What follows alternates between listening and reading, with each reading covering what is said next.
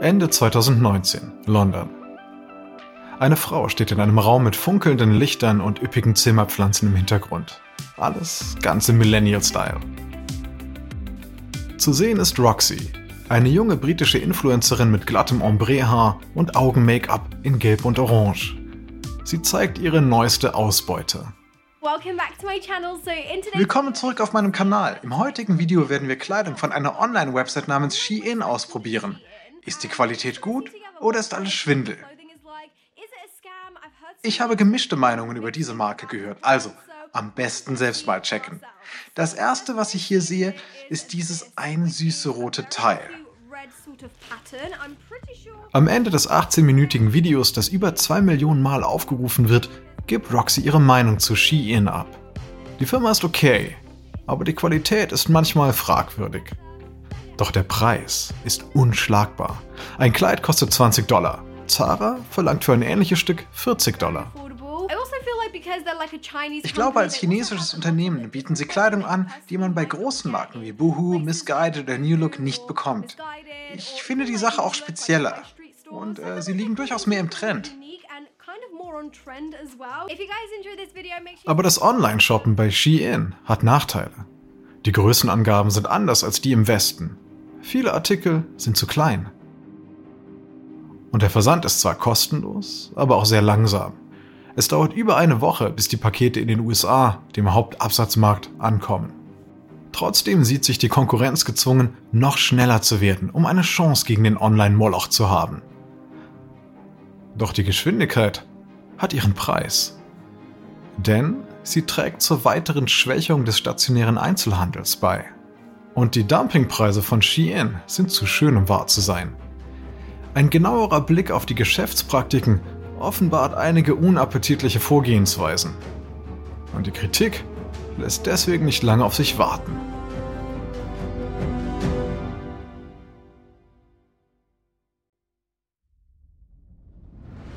Ich bin Alexander Lange für Wandery und das ist Kampf der Unternehmen.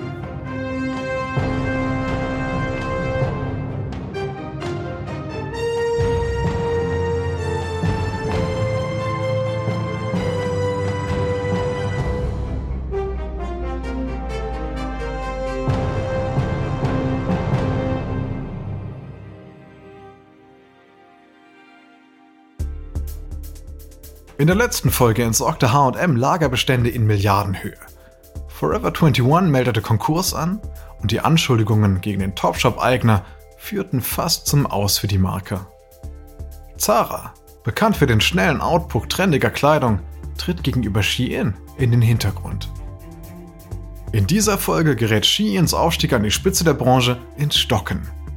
Neue Rivalen tauchen auf, Bekleidungsverleihe und Reselling-Unternehmen ganz zu schweigen vom schlampigen Homeoffice-Look während der Covid-Pandemie. Dies ist Episode 5. Große Ausbeute. London, England, Oktober 2020.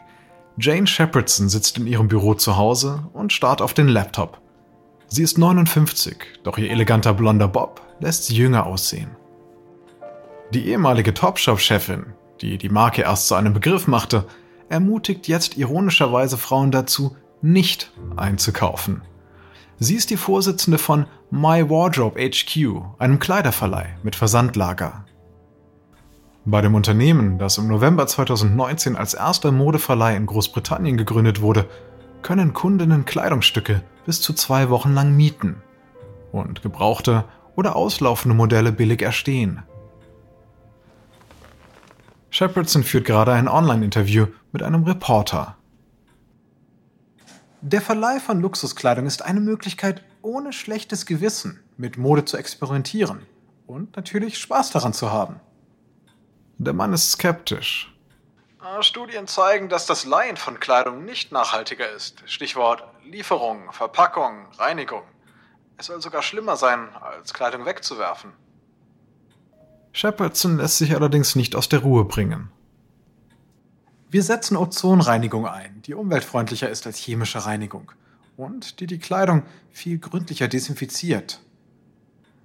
Außerdem ermutigen wir unsere Kunden, die Sachen selbst zu holen und zu bringen. Sie sehen, wir geben unser Bestes.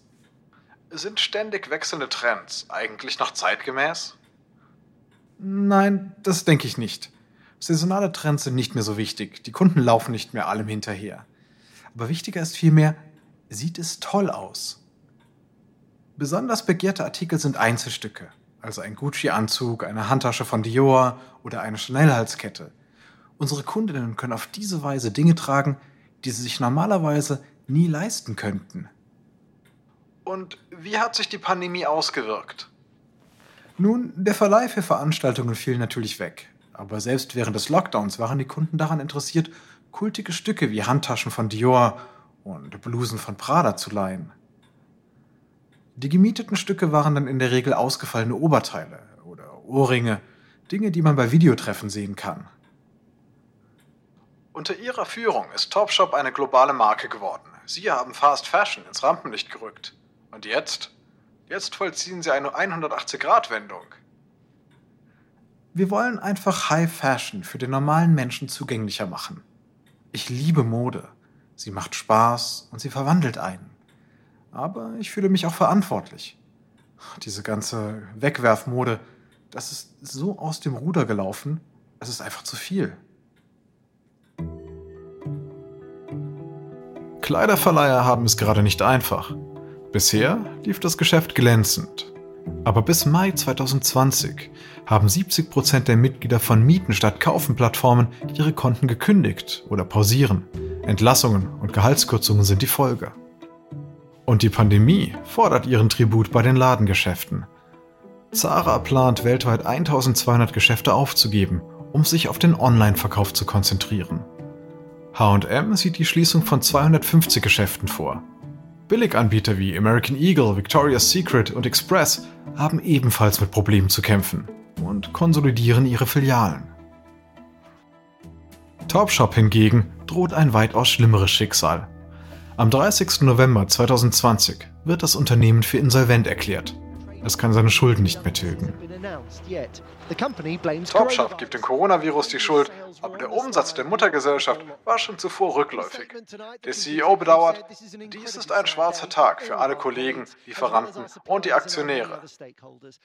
Die Auswirkungen der Covid-Pandemie, einschließlich der reduzierten Öffnungszeiten, haben den Handel stark beeinträchtigt. Die Pandemie war nicht das einzige Problem. Experten sagen, dass Topshop in den USA nie richtig durchgestartet ist und den digitalen Vertrieb und Social Media vernachlässigt hat. Und dazu versuchte Topshop eine zu breite Zielgruppe anzusprechen. Plus, es hatte einfach nicht die trendige Anziehungskraft von Firmen wie Zara. Aber der Name hat noch einen gewissen Ruf. In den richtigen Händen könnte die Modemarke wieder aufleben. 18. Januar 2021. Shein Hauptsitz Guangzhou, China. CEO Chris Xu trifft sich mit dem Vorstand. Gibt es was Neues im Bieterkrieg um Topshop? Ein Kollege antwortet. Ja, wir haben viele Mitbewerber, die Topshop kaufen wollen. Es sind ASOS, Next, Boohoo, JD Sports und Authentic Brands. Next und ASOS sind bereits stark auf dem britischen Markt vertreten. JD Sports und Authentic Brands haben Erfahrung mit dem Betrieb von Ladengeschäften. Ein Angebot, das den Erhalt von Filialen beinhaltet, könnte durchaus vorteilhaft sein. Zum jetzigen Zeitpunkt ist unser Angebot aber das höchste. Shein hat für Topshop eine Summe geboten, die bei 300 Millionen Dollar liegen soll. Shu ist zufrieden. Die Marke nützt uns auf dem Weltmarkt. Sie hat einen hohen Bekanntheitsgrad und könnte unsere Expansion nach Großbritannien durchaus befördern. Ich habe gehört, dass Next sich bald zurückzieht. Echt? Ja. Es war gut, das Angebot so spät abzugeben. Unternehmen, die nicht mithalten können, bekommen kalte Füße. Behalten Sie das Ganze im Auge. Vielleicht müssen wir noch erhöhen. Am Ende ist es allerdings der britische Online-Händler ASOS, der Topshop am 1. Februar 2021 für 364 Millionen Dollar kauft. Die Geschäftsführung möchte Topshop nicht ganz zerschlagen. Es werden zwar Ladengeschäfte aufgegeben und Arbeitsplätze abgebaut, aber es bleiben 300 Personen in den Abteilungen Design, Einkauf und Handelspartnerschaften tätig. Die Tage der einst kultigen Nachtclub-Marke sind gezählt, aber sie wird im Internet weiterleben.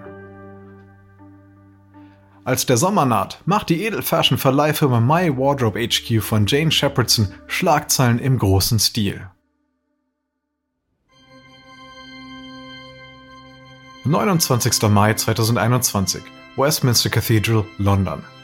30 Gäste, die gemäß den Covid-Beschränkungen maximal erlaubt sind, wohnen der Hochzeit des britischen Premierministers Boris Johnson mit der politischen Aktivistin Carrie Simmons bei. Die Gäste sehen zu, wie Simmons in einem sommerlichen bestickten weißen Kleid aus Tüll und Seide und mit Blumen im Haar den Gang entlang schwebt. Zwei Gäste flüstern sich etwas zu. Du wirst es nicht glauben, aber ich habe gehört, dass sie ihr Kleid nur geliehen hat. Das gibt's nicht. Wo denn? Bei My Wardrobe HQ. Die Ausleihe kostet nur 45 Pfund. Ja, das ist viel schlauer, als Tausende für etwas auszugeben, das man dann nie wieder tragen wird. Das Kleid des griechischen Designers Christos Kostarellos kostet normalerweise mehr als 4000 Dollar. Um zu vermeiden, dass die Medien von der Hochzeit Wind bekommen, entließ Simmons noch drei weitere Kleider in verschiedenen Farben. Shepardson und ihre Mitarbeiterinnen hatten keine Ahnung davon, bis sie die Fotos sahen. Die Entscheidung, ein Hochzeitskleid zu leihen, passt zu Simmons, die im Naturschutz aktiv ist. Nachdem die Presse darüber berichtet hat, brummt das Geschäft des Unternehmens. Die Zahl der Bräute, die Hochzeitskleider mieten, steigt um 3000 Prozent. Es war nur eine Frage der Zeit, dass auch andere, neue, zeitgemäße Geschäftsmodelle entwickeln. Kleiderverleih ist nur ein Beispiel dafür.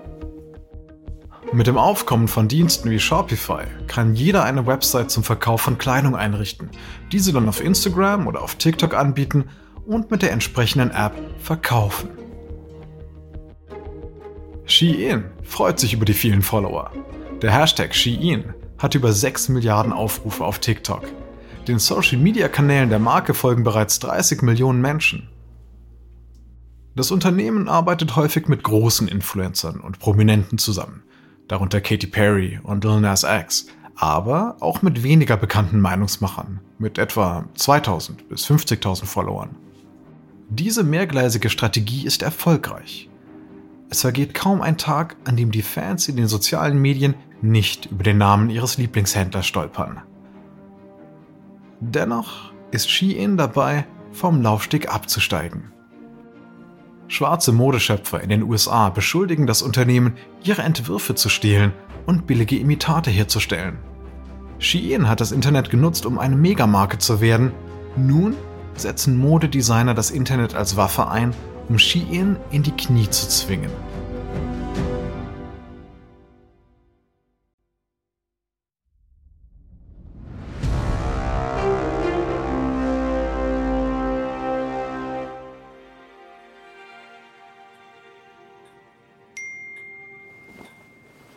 Alien Adid, eine dunkelhäutige Designerin und Gründerin der Marke Alexei, starrt ungläubig auf ein Bild auf ihrem Handy. Sie zeigt es ihrer Freundin. Du wirst es nicht glauben. Shein hat eines meiner Designs gestohlen. Die Freundin vergrößert das Bild eines Häkelpullis auf der Händler-Website.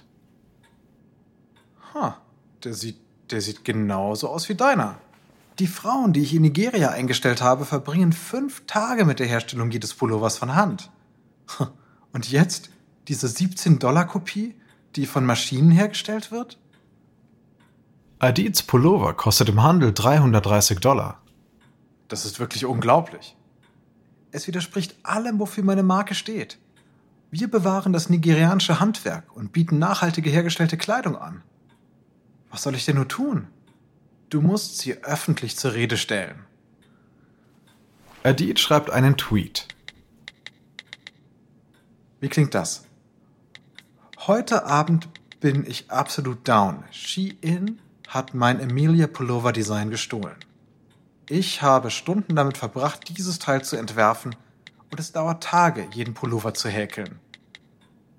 Traurig, wie meine kreative Arbeit auf eine maschinell hergestellte Kopie reduziert wird. Sie bettet Bilder der beiden Pullover ein. Poste es, poste es und stell sie bloß. Adils Tweet erhält über 300.000 Likes und mehr als 100.000 Retweets. Shein entfernt den nachgemachten Pullover noch am selben Tag von der Website. Es ist nicht das erste Mal, dass die Firma der Produktpiraterie beschuldigt wird. Auch die Modeschöpferin Mariama Diallo von der Marke Sincerely Ria erzählt auf TikTok davon. Ich hatte Angst, ein Video darüber zu machen, aber jetzt muss es sein. Shein hat meine Modelle geklaut. Sie haben nicht ein einziges Detail geändert. Ich habe so viel Arbeit in die Designs dieser Marke gesteckt. Schaut euch die Stücke an, die Qualität. Sie wurden alle in LA entworfen und hergestellt. Und dann seht euch ihre an. Ach, der Stoff ist so billig, dass man die Unterwäsche durchsieht. Sie haben sogar die Ästhetik gestohlen, mit einem Mannequin, das ein bisschen wie eine Schwarze aussieht. In meiner Kleidung stecken Monate an Arbeit. Und We Were What haben auch meine Modelle kopiert. Wie kann ich da noch mithalten, Leute? Diallos braunes, anliegendes Maxikleid mit Cutouts und asymmetrischen Schulterstücken ist fast identisch mit Sheins Modell. Anschuldigungen der Piraterie kommen in der Branche häufig vor. Die amerikanischen Urheberrechtsgesetze sind veraltet und bieten sehr wenig Rechtsschutz für Kleidungsdesigner. Große Unternehmen lassen sich deswegen von kleineren äh, inspirieren und produzieren dann Kopien zu einem viel niedrigeren Preis. Und Ideenraub ist nicht der einzige Grund, warum Shein unter Beschuss geriet. Es gab auch Probleme mit dem Verkauf anstößiger Artikel. Kunden wurden wütend, als muslimische Gebetsteppiche als Heimdeko verkauft wurden. Und dann war da noch ein Halskettenanhänger in Form eines Hakenkreuzes. Shein erklärte, es handelte sich um ein buddhistisches Hakenkreuz, also ein Symbol für Glück und Spiritualität. Am Ende wurde das Produkt aber aus dem Sortiment genommen. Einzeln hatten diese Frauen keine Chance gegen Shein. Aber ihr kollektiver Aufschrei führte zu einem Hashtag-Sturm, der in den sozialen Medien großen Widerhall hatte.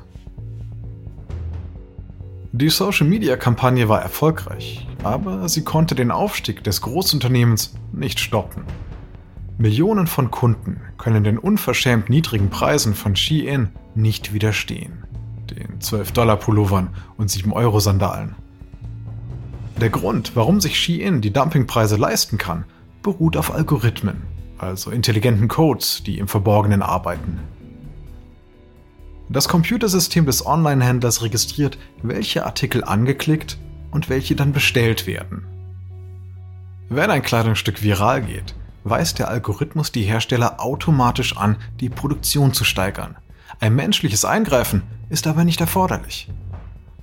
Der Aufstieg des Unternehmens scheint unaufhaltsam.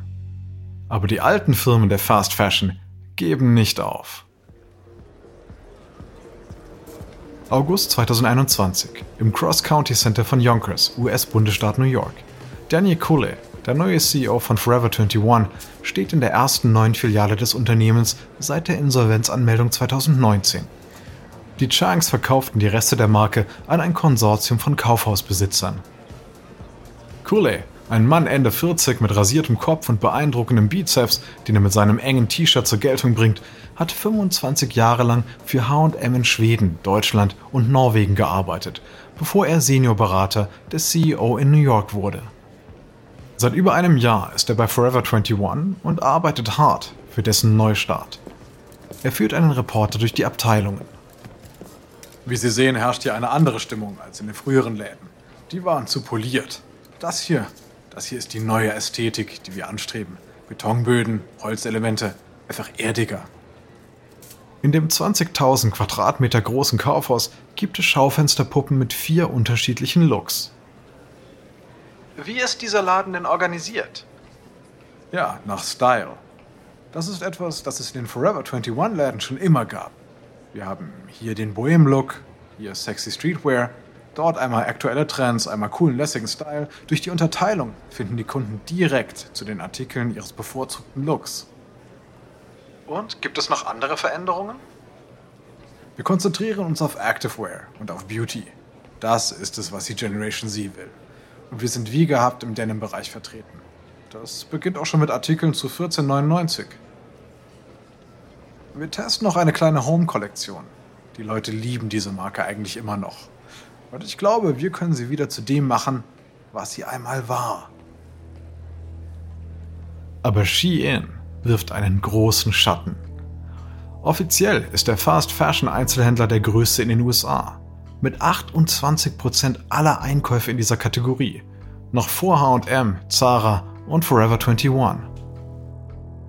Shein versendet in 220 Länder und macht ca. 10 Milliarden US-Dollar Umsatz pro Jahr.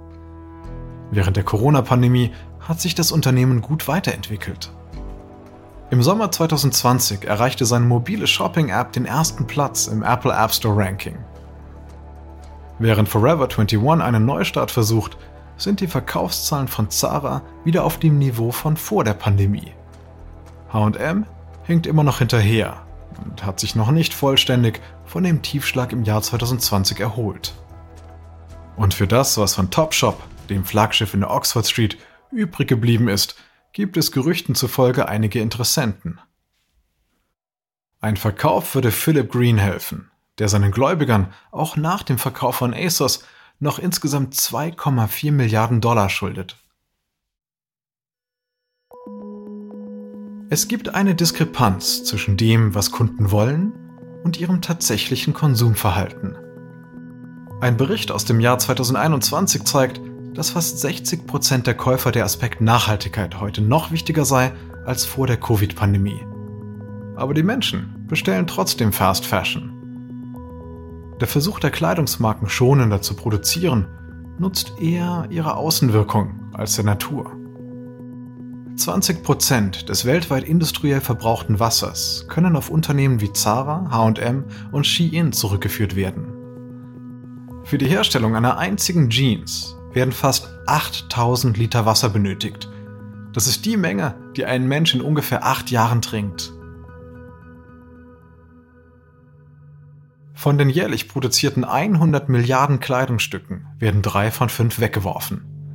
Das bedeutet, jedes Jahr landen 19 Milliarden Tonnen Textilien auf den Mülldeponien. Länder wie Ghana erhalten jede Woche 7 Millionen Kilogramm Altkleider von Wohltätigkeitsorganisationen gespendet. Aber sie sind damit überfordert. Denn 40 Prozent der Spenden landen auf Abfallhalten und an Stränden. Ein ökologischer Albtraum. Die schlechte Qualität der Fast-Fashion-Textilien macht es fast unmöglich, sie in etwas Neues und Brauchbares zu recyceln. Und dann ist da noch der menschliche Aspekt. 93% der Modeunternehmen zahlen ihren Beschäftigten, meistens Frauen, keinen existenzsichernden Lohn. Experten raten Käufern, Second-Hand-Plattformen wie Kleiderkreisel, Kleiderkorb oder eBay Kleinanzeigen zu nutzen, alternde Kleidung zu reparieren und qualitativ hochwertige und passende Artikel zu kaufen, die lange Zeit halten. Aber sie rechnen nicht damit, dass sich das Konsumverhalten auch wirklich ändert. Käuferinnen und Käufer haben kein großes Interesse an der Hintergrundgeschichte eines Produkts. Sie wollen einfach nur tolle, unwiderstehliche 10 Dollar oder 10 Euro Kleider. Am besten sofort.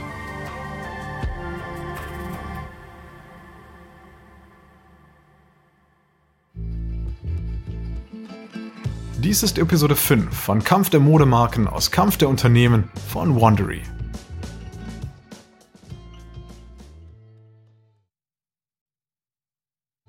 Ein kurzer Hinweis zu den Dialogen, die Sie soeben gehört haben. Wir wissen natürlich nicht genau, was gesprochen wurde, doch die Dialoge basieren nach bestem Wissen auf unseren Recherchen.